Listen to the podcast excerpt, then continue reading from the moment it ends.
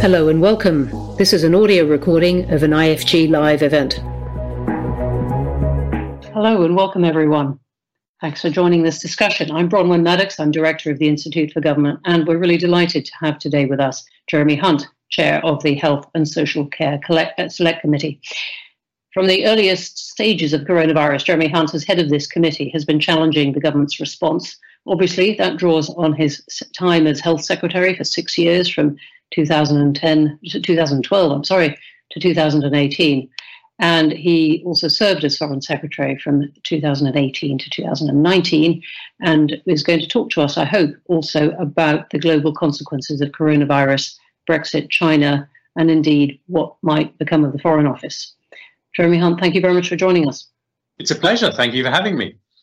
Thanks. Well, we live in excessively interesting times, so let, us um, let's plunge into the most immediate questions and the coronavirus response. We're now five, six months in, depending on how you count the start of it. So, if I asked you if you'd been prime minister or health secretary, what would you have done differently?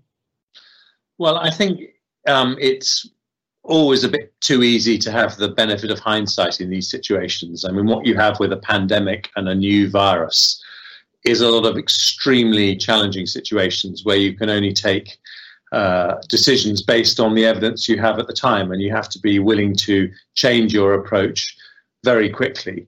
Um, but what is clear now, with that benefit of hindsight, is that we were over focused on a response that would have been appropriate for a flu epidemic um, and not focused enough on what you would do if it was more like a SARS virus. And um, I was, as you said, health secretary for six years, and I was responsible for a lot of our pandemic preparations. And I look back over the preparations that we did, and I can see that we were always preparing for pandemic flu. And that mindset continued.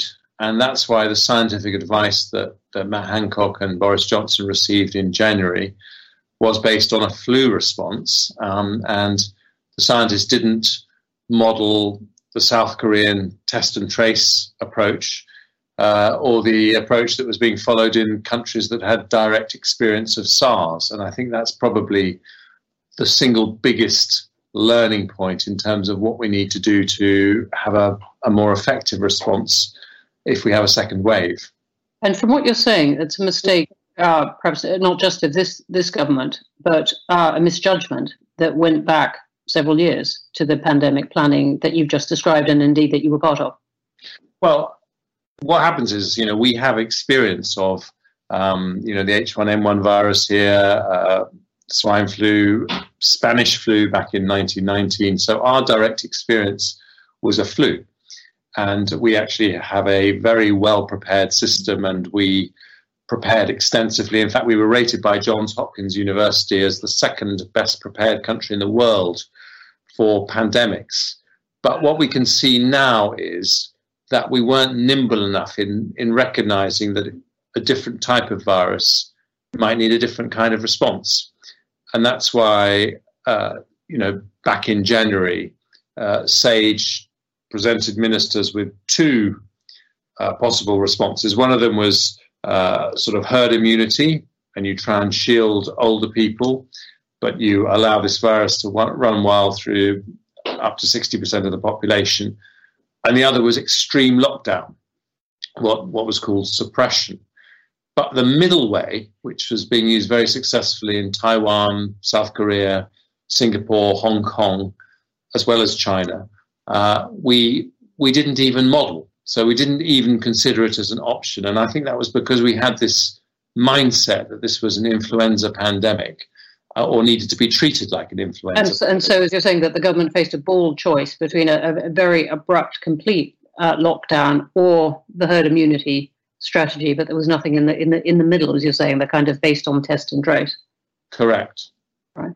But could we just, we're now plunging straight into technical detail, uh, which I hadn't imagined we would get to for some minutes, but there is a, um, a, a, a, a, thing called uh, exercise Cygnus, um, which I'm sure many IFG followers would uh, be familiar with back in 2016. And this was part of the contingency planning at that point.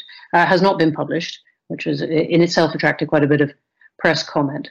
Um, but I wonder if you could tell us what that um, implied, because the, the, reporting says that that showed that the NHS would be at risk from a big surge and would need the capacity to cope with that. Well, it actually has been published because the whole um, exercise uh, results were leaked to the Guardian, so it's uh, it's in the public domain. And um, all right, it's not been published by the government. Um, no, it hasn't been formally published, but it's in the public domain, and everyone can look at what it what was said. And um, you know, the the permanent secretary of the Department of Health and Social Care, Sir Chris Wormald, has confirmed that ministers implemented all the things that they were advised to do um, as a result of that exercise, which I was responsible for as health secretary. But the fascinating thing, if you read through uh, those uh, that leaked report, is that there wasn't a single recommendation to expand the PPE stockpile, and there wasn't a single recommendation on testing at all. And that rather illustrates the point that I'm making that we did very comprehensive and detailed exercises based on a flu response um, and we didn't think about why the response might be different with a SARS like virus, where the priority is to find out precisely who has it so you can isolate them quickly and stop them passing it on to other people. You mentioned the PPE, and um, it's, it's, obviously been one of the big areas of controversy in all this. Um, how should ministers have handled it? They do, they do have ministerial control of this. Well, I think you know there were some issues with PPE because the stockpile was focused on what you would need for a, a flu response. Um, but I think the main issues with PPE were uh, logistical issues. Uh, two sets of issues. I think on the NHS side, uh, there was enough in the central stockpile, but there were problems in the early days getting it out, uh, and um, and also the guidance changed at various moments. Uh, so that at, at, points it was different to World Health Organization guidance. And our doctors are an incredibly smart bunch of people, and they could see that difference, and that worried them. But um, those problems were overcome. We, we brought in the army, and uh, we did eventually get the, the, PPE stocks out to the hospitals. Um, but the I think the biggest single problem with PPE was how difficult it was for the social care sector to access it, and particularly care homes.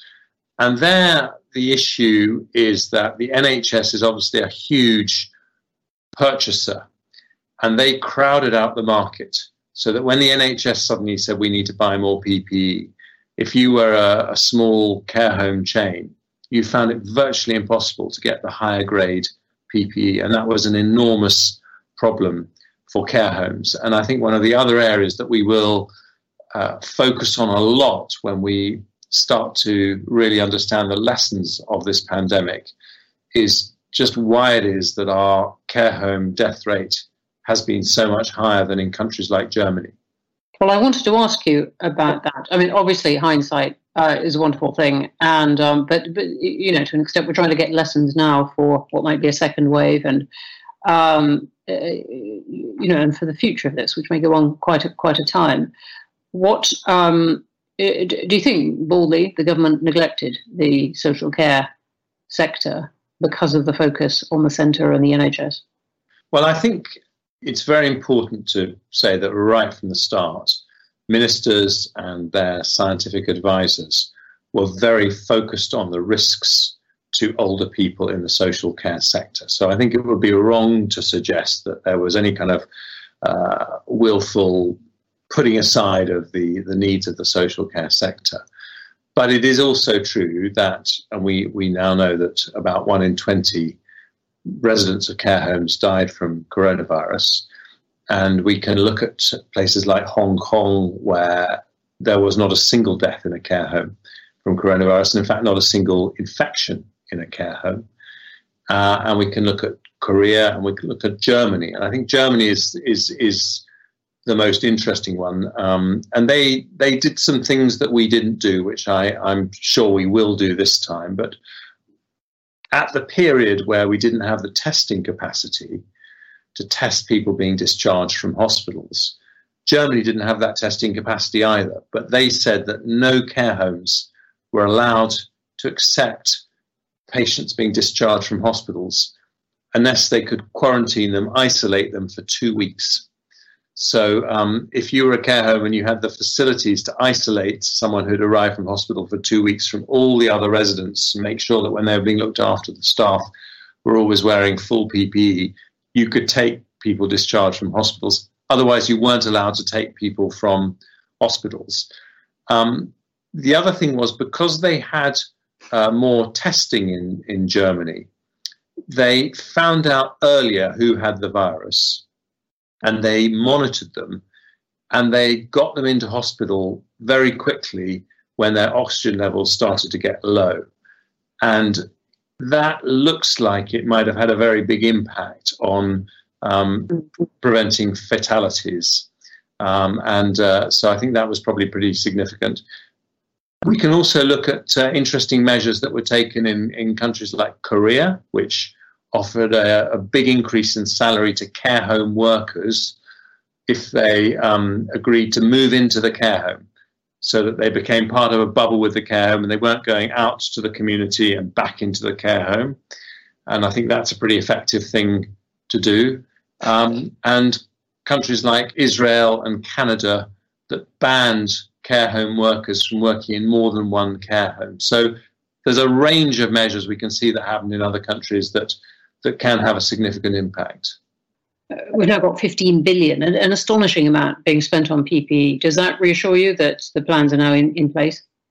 Well, I think, um, yes, we have, I think, uh, addressed the PPE issues as far as I can tell, and, and putting Paul Deighton in, t- in charge of uh, the supply of PPE, um, who's someone I worked very closely with in the delivery of London 2012 when he was chief executive of LOCOG um, I think it was a, a very inspired move.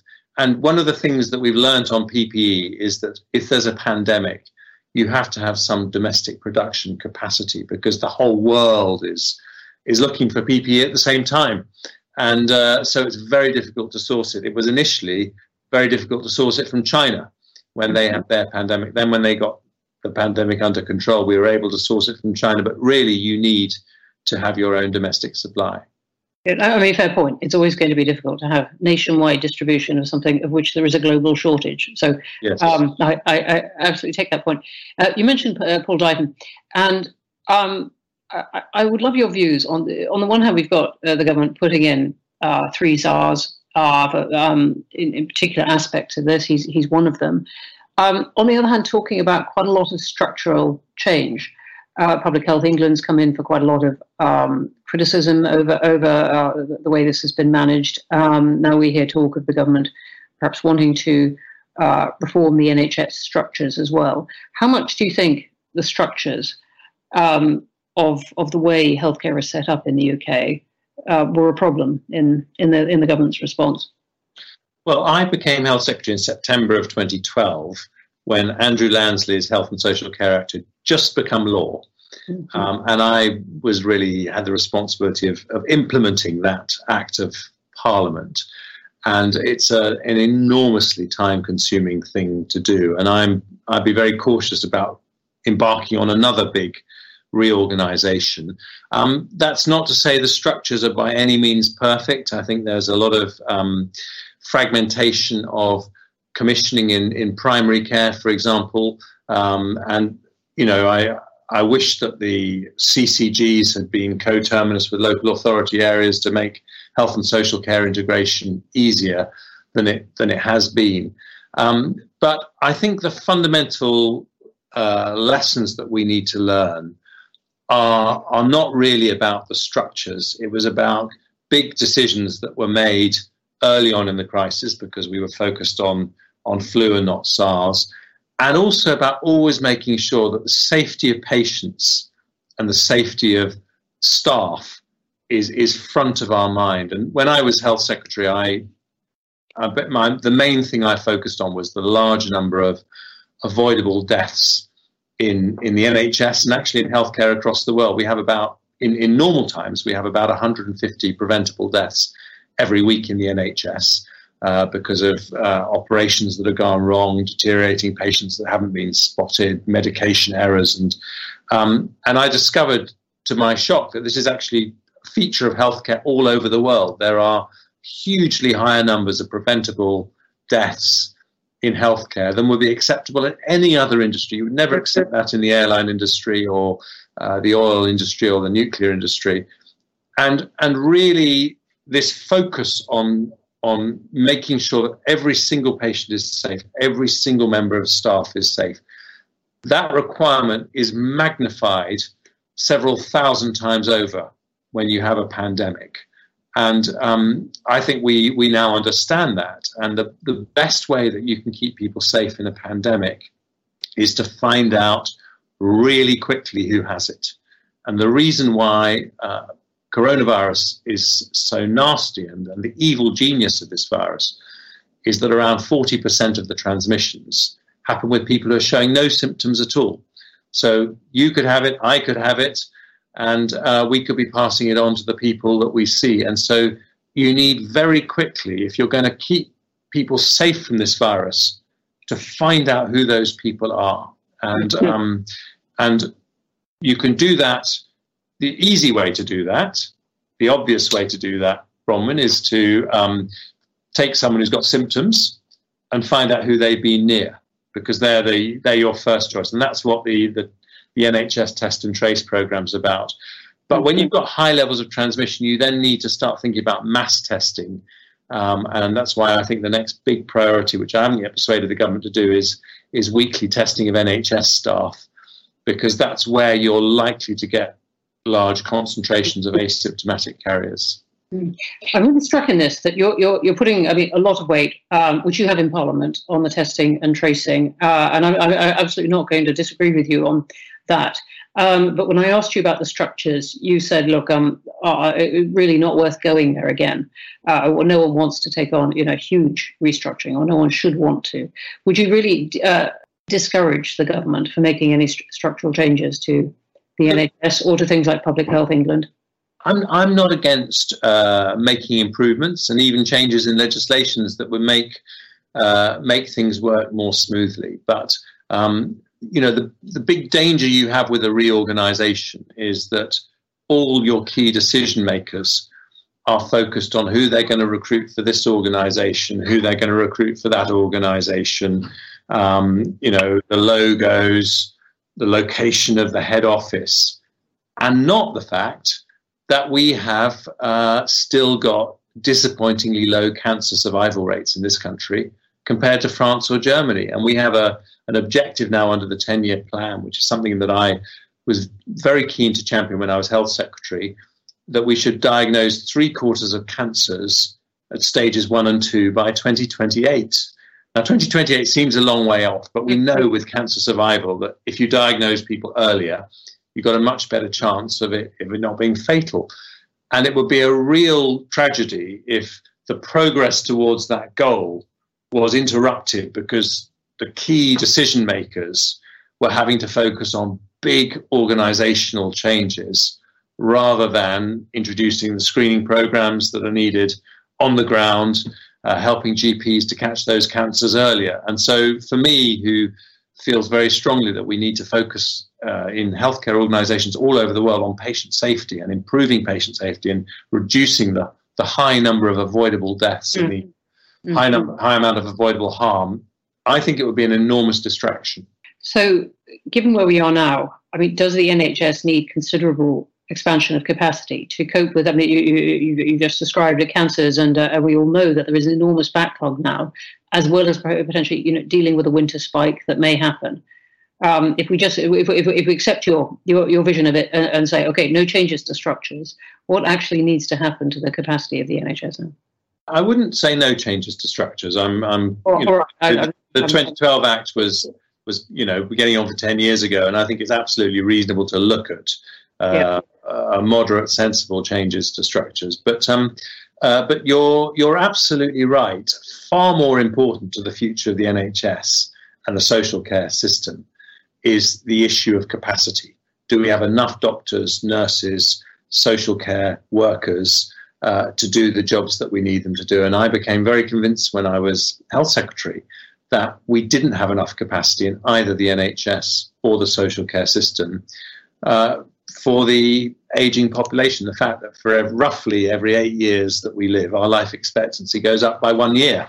It's a, it's a wonderful thing, but it means that there's a lot more pressure on the system. And so um, that was why I introduced in 2016 a 25% increase in the number of doctors we train, nurses we train, and midwives we train. I would still like to see a much more rigorous system for working out our training numbers because it takes seven years to train a doctor. I'd like to see an independent system where estimates can be made and published, a bit like the um, OBR does for the Treasury, mm-hmm. um, as to what our training requirements are, because it's always too easy for a health secretary, if they're looking to save money in a hurry, to cut training numbers because the mm-hmm. impact won't be felt for five or ten years. But it's obviously a huge mistake for the healthcare system. So the capacity of the system was why I said we need to have a 10 year plan. I negotiated the 20 billion rise in the NHS budget. And we have an equivalent need to improve the capacity of the social care system. Now, I wasn't, I was moved to the Foreign Office before I was able to negotiate the big deal on social care. And then I'm afraid one or two other things happened, such as the fall of Theresa May's government and Brexit and and we're two years on, and we still don't have that 10 year plan for the social care sector. And I think it's an absolute priority, given we've seen how, how brilliantly the, uh, or brilliantly hard people in the social care sector have worked over the last few months. I think the one thing we must give them as a result of coronavirus is a proper 10 year plan, as we've done for the NHS, and financial stability you're not in the government now. You can say what you want. Uh, you know, this, this, has been problematic territory for um, uh, the, the, government and indeed the Conservative Manifesto and so on. But w- where are you on who should pay for, for, for this as we go into, supposing there actually is a plan for social care, and the Prime Minister said at the start of the month that there was uh, the government was finalising its plan. Where would you like to see it come out on on um, on who who pays for it and and what happens to it? Well, Bronwen, we're all getting older, so we've all got to pay for it. Is the is the long is the short answer, um, and I recognise that that is going to mean an increase in taxes. Um, and I think we have to be honest with people about that. Now, precisely which taxes, I think, is um, you know is a matter for the chancellor. But I would favour a, a progressive approach to that decision.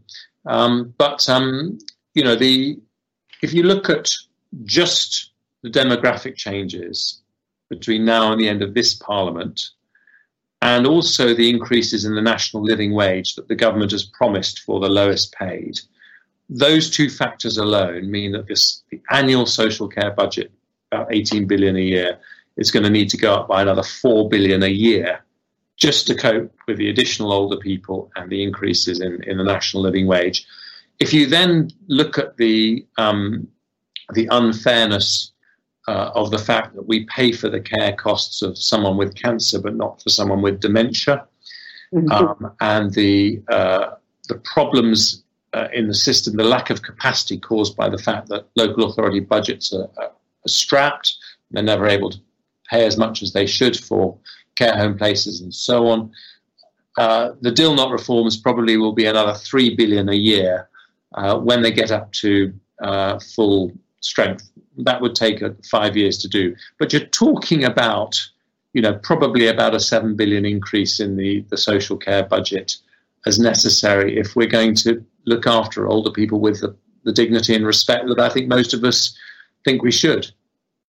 All right. Well, thanks very much for that, and we might come back to you um, in, in the in the coming weeks or months when uh, when the government's plans get clearer on that. If it's all right with you, I'd, I'd like to do a pivot to some of the uh, foreign questions that are around at the moment, and you were, of course, Foreign Secretary and next door neighbour to the IFG, your residence, um, the IFG's building. Um, you're slightly quieter than the Prime Minister as a next door neighbour, I have to say, when he had that role. Um, do you think Britain has now got its policy towards China right? Well, I think the whole of the West is evolving our policy towards China because uh, China has become much more muscular since Xi Jinping took over in 2013. And I think um, the penny is beginning to drop that democracies, the democracy of the world, people who share our democratic values, are going to have to work together and have a common approach to the rise of China. Um, and that is going to be, need to be an approach that protects our democratic values, uh, which aren't shared by um, the government of China. Um, but I think we also need to be careful not to trip ourselves into a, a Cold War II without properly understanding the differences between China and the Soviet Union. And the you know the the most important point to remember is that the reason that Ronald Reagan and Margaret Thatcher won the Cold War uh, was a very large part of it was that the Russian economy was bankrupt and they just couldn't compete with the capitalist West. Now it's difficult to imagine that being the case with China. At some stage in the next 10 to 20 years, the Chinese economy is going to overtake the American economy and become the largest economy in the world. And when that happens, the GDP per head in China will still only be 25% of the GDP per head in Russia. So there's going to be a lot of growth to come even after the moment that China has become the biggest economy in the world. So we need to find a way to live alongside China. Uh, we shouldn't want to constrain the growth of China because it's a wonderful thing to lift people out of poverty, and that's an aspiration for Chinese people, just as it is for people all over the world. Uh, but we need to find a way of making sure that that growth doesn't threaten our own democratic values. So, with the Huawei decision, the latest Huawei decision, uh, do you think we've got it right? Do you think we should go further and and, and, and look again at, say, Chinese investment in, in nuclear power stations, Hinkley, and, and, and so on?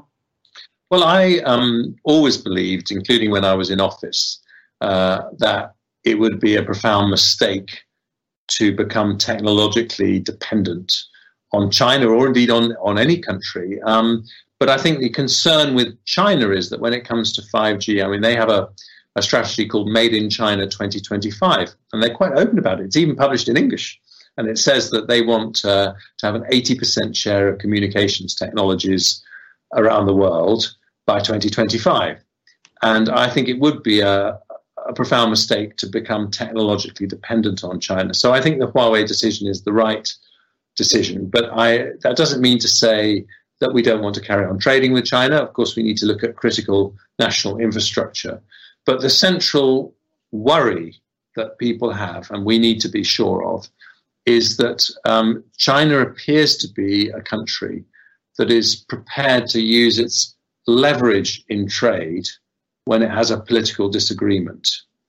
And so, given that you know, if you just look at what they've done to um, the tariffs on Australian wheat exports, because mm-hmm. Australia had the temerity to call for an inquiry, uh, an independent inquiry into the origin of the coronavirus crisis, you you then have to think very hard before you create any new dependencies with China when you know that's the way that its government will react. Now, you could say the same of the US, of using its trade policy in, in, in, some of the same ways to get its, its way. Do you think we're dependent on the US? Well, I think it's very regrettable when any country, including the US, uh, starts using trade as, as, a, as a lever, because I think that starts to destabilize the entire global trading system. And um, so I, I, don't agree with, with the way that uh, the, the current administration has been doing that, and and indeed has it's uh, um, distancing from the World Trade Organization. Um, if you look at what's happened since 1945, a global order that was set up largely by Britain and the United States, um, it has been the most spectacularly successful order in the history of humanity. Um, the number of people in extreme poverty, when I was born in 1966, it was half the world was on less than a dollar a day. And now uh, we define it as less than $2 a day, and it's 9%. So there's been a dramatic fall. Um, there's been a dramatic fall in the number of people being killed in conflicts, even despite Iraq, Afghanistan, Syria, and so on. And that is because we started trading with each other and stopped fighting each other compared to, to previous generations. So I think that's been immensely powerful and important. But that, um, that international order is now under threat. And uh, we need to be a champion for free trade. We need to, but also recognise that the, the international institutions that have served us so well since 1945, the United Nations, NATO, the World Bank, the IMF, uh, the World Trade Organization, the World Health Organization, mm. they all need to be updated and modernized for the for the 21st century if they're going to survive. And I think it's vitally important they do. Well, we're leaving at the moment uh, uh, in slow motion one of the uh, constructions of the not the immediate post-war, but, uh, but, but since the war, the, the European Union. How important do you think it is that we do a trade deal with them by the end of the transition period this year? Well, it's obviously very um, very important to businesses up and down the country because we've just had a lot of disruption from coronavirus and uh, a no deal situation would be further disruption. Um, we would cope. I mean, we have a very resilient economy, very resilient businesses, and we will get a trade deal at some stage in the next uh, few years, even if it's not possible to do it by the end of this December. But of course, it would be preferable if we possibly can to have it by this December. What do you think it's done to the Conservative Party? We were talking to Rory Stewart um, last week, briefly a rival of yours in the last Conservative leadership contest, and he, he called the party right wing now, um, uh, and um, talked to his regret that uh, um, people like him weren't in it anymore. Yes, I disagree with Rory on that. I think um, if you look at the the approach this government has taken, and I've you know I've had my differences with some of the things that have happened, but um, you know, the huge um, investment in the the furlough scheme, uh, a bigger role for the state in this country than pretty much anywhere else in Europe in propping up businesses, the extra sums of money that are going into the NHS, the the reform of the social care system that's been promised, the additional police officers. Normally, the left-right spectrum is uh, decided on big state small state lines. And on that basis, uh, this is not a small state government. So um, I, I, wouldn't characterize it in, in that way, much as I respect Rory. Um, of course, this is a government that is pro Brexit. Boris led the Brexit campaign. Mm. And, um, and actually, I think that has united the Conservative Party, including people like me who voted to remain, because uh, we recognize that that was a, a decision that was taken democrat- democratically. And I think it would have been immensely damaging for the fabric of our democracy if, having given people a choice, we hadn't implemented it. Right. Well, thanks very much indeed. Let's go, let's go to questions now. We've got uh, quite a few flowing in. Uh, I'm going to give you advance warning. There's, there's a big appetite for talking technical details of, of our health system.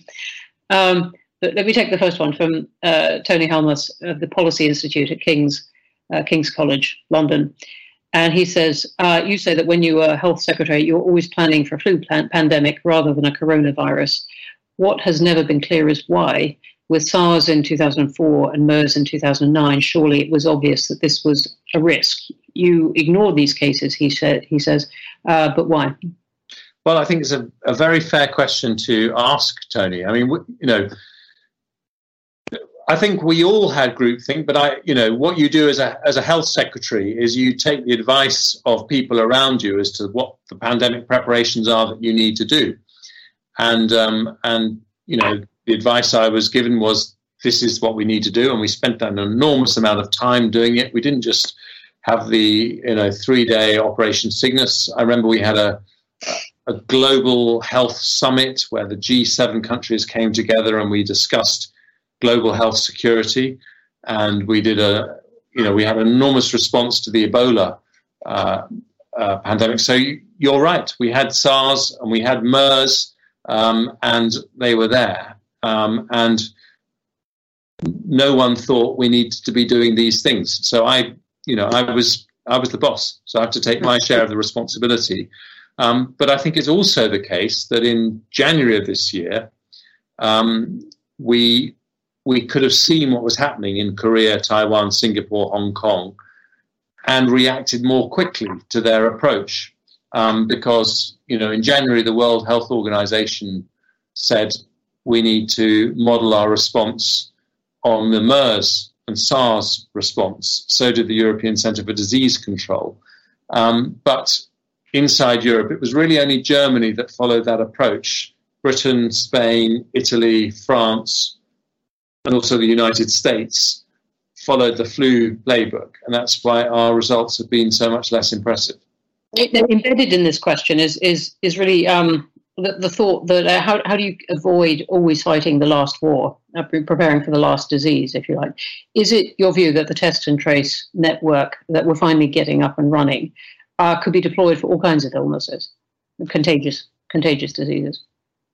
Diseases that you're trying to suppress quickly, uh, uh, where where you can where you've got a test that works, then then yes. But I think the real lesson from this is is to find a way not to fight the last war and to have a system that is open and allows you to decide and learn very quickly from what's happening around the world. So so my response, Tony, I, you know, I don't think we were wrong to prepare for flu because actually we could have had a flu pandemic um, and we would have needed to be ready for that.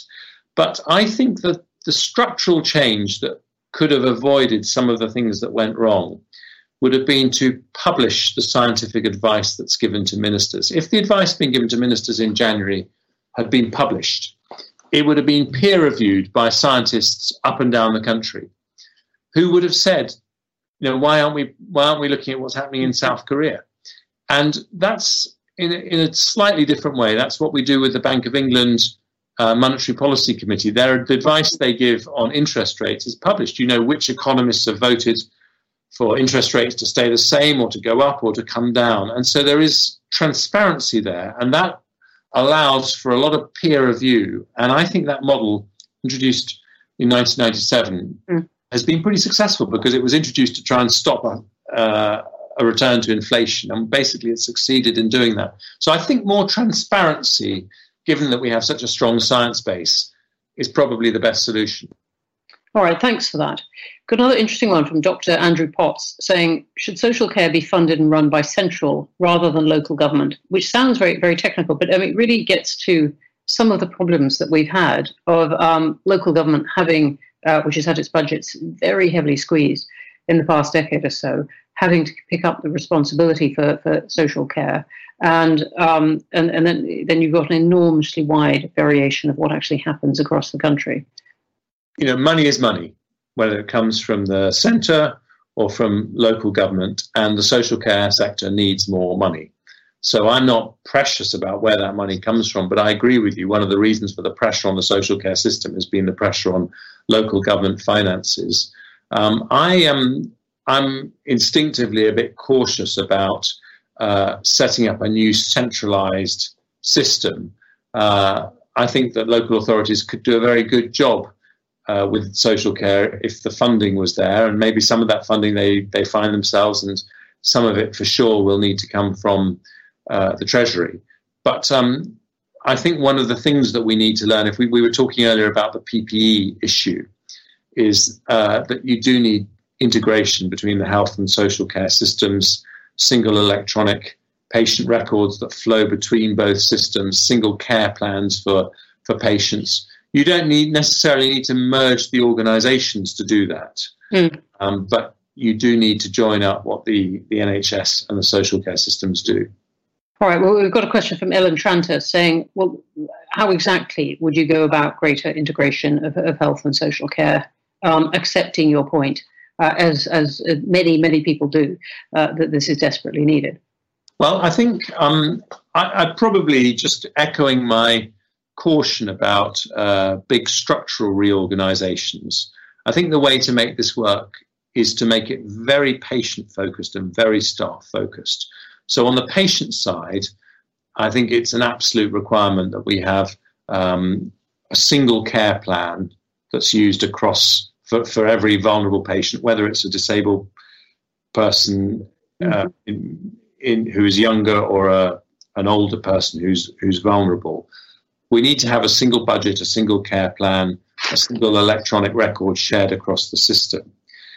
But I also think we need to look at the training and development of staff.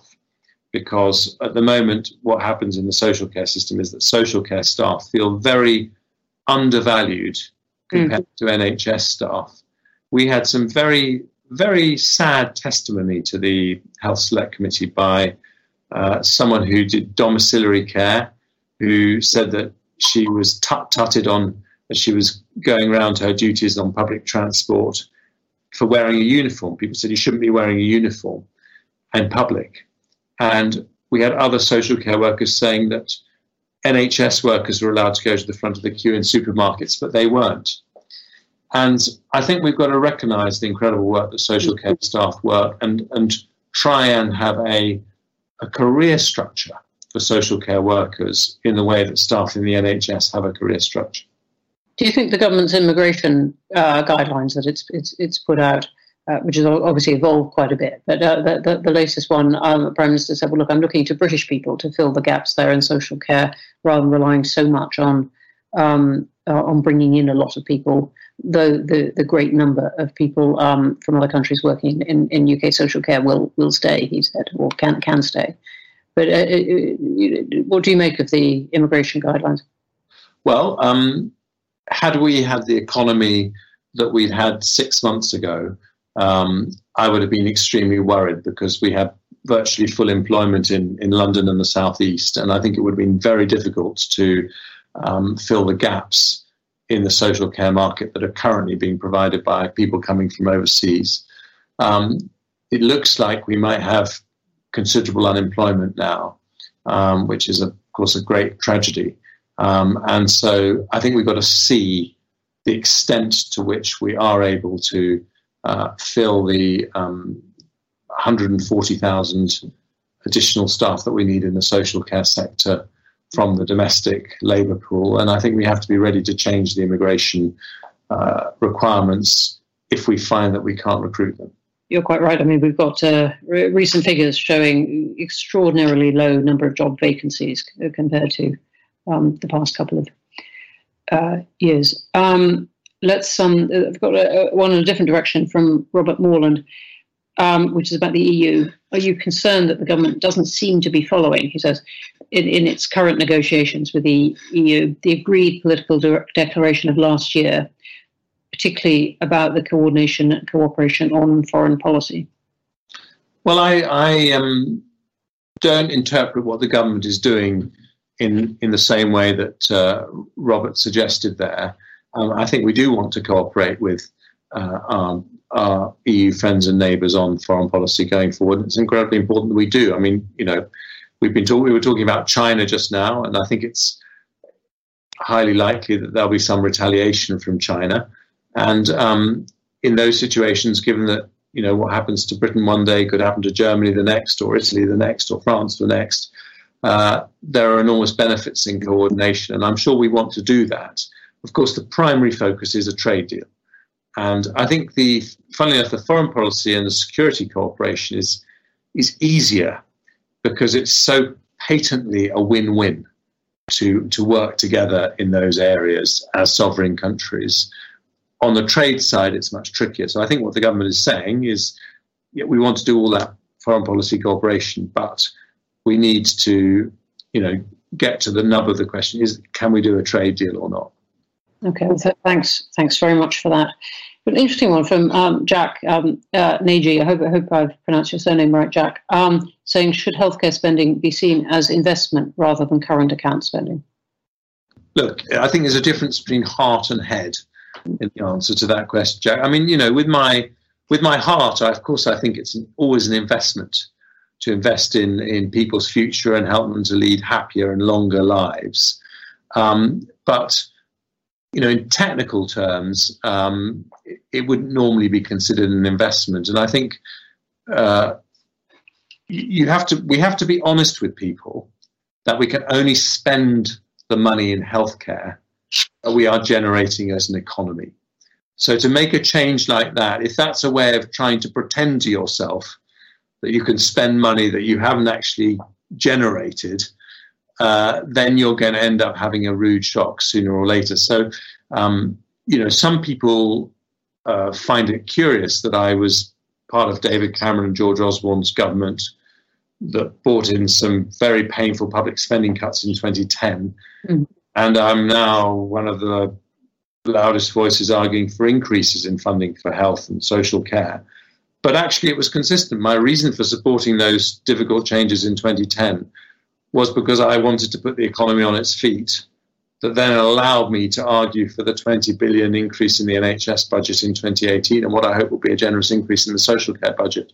So I think uh, the important thing is not how you classify these things, but whether you appreciate that strong economic growth and a successful economy is what gives you the ability to put more money into health and social care. Okay, well, following that, Jack and others have come in. Uh, um, uh, were saying, uh, is a pay rise for NHS staff feasible at this point?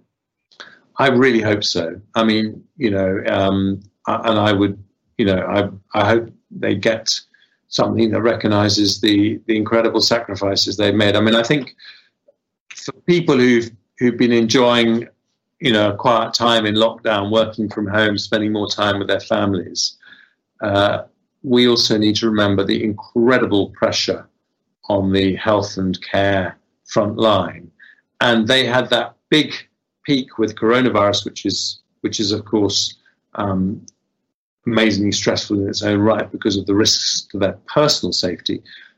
But of course, they've now got huge backlogs mental health, cancer care, hips, knees, um, a huge range of areas. And uh, they have the frustration of, of not being able to work at full capacity because they can only see patients in a socially distanced way. They have to wear PPE. So they really they really have earned a pay rise. Okay, and then we've got various, um, got a lot more questions, but again about social care and um, which I think you've really covered. Let me ask you then, um, which several people have, uh, have asked, um, how the, the UK should handle the US at the moment. Uh, obviously, we're, we're moving away from Europe, uh, and the US is going through um, something of a volatile time in its international relations. And, uh, and the current incumbent, President Trump, is at the moment behind in the polls, but really anyone, it's anyone's guess at this point. Uh, who wins the uh, the election in, in November? How would you advise the, the, the government in this, the, you know, inevitably one of the most important uh, relationships that the UK has? it is our single most important foreign policy relationship, and for a very good reason, because um, you know, without wanting to blow the trumpet so much. That what we were talking about earlier about the the global order that has existed since the Second World War, um, that has been extraordinarily successful, and it's been successful because uh, the democracies of the world have worked together, uh, Europe and the United States, and we've created a, an international order that, amongst other things, protects the rights of smaller countries.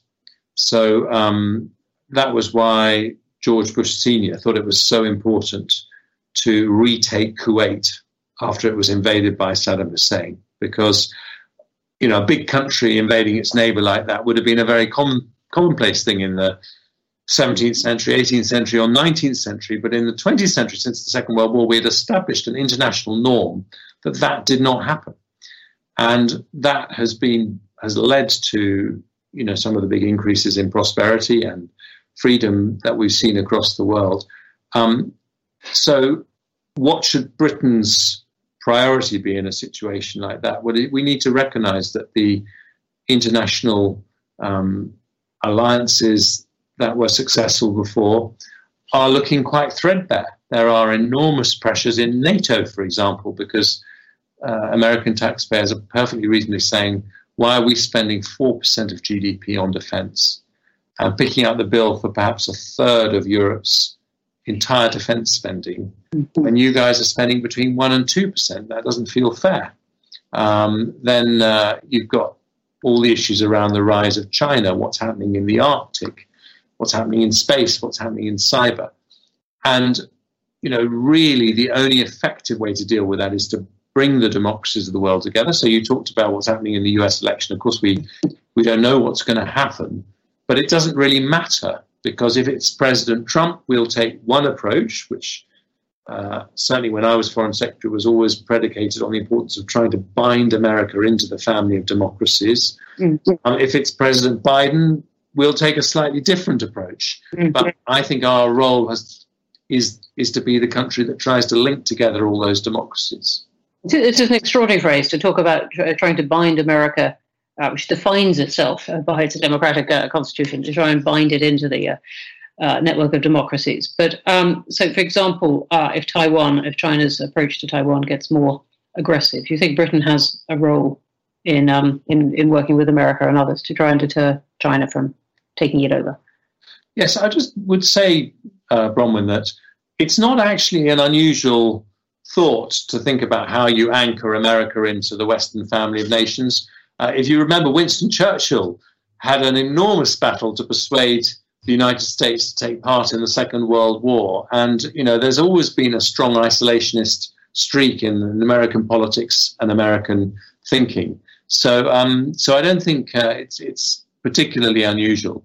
But, you know, in terms of China, Taiwan, um, you know, we recognize how big for the Chinese issues around uh, Taiwan, Hong Kong, Tibet are.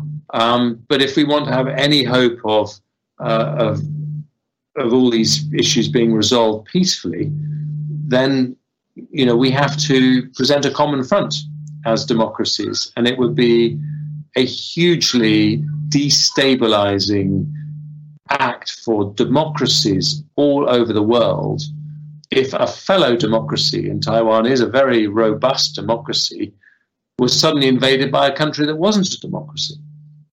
And so that's why I think we do need to really work together with other countries. Um, you know, we recognize the strong sense of history that, that China has and the fact that it's a big priority, but that issue has to be resolved peacefully.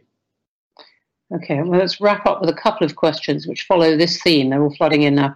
Um, one from Jonathan Kelly saying, Would you be prepared to make a prediction for the US general election and the um, presidential election? I think he uh, is referring to. And then um, uh, uh, someone else, anonymous, but saying, Do you think the UK should have an Indo Pacific strategy as France, Japan, India, Australia, and the US all have? And if so, what should it be?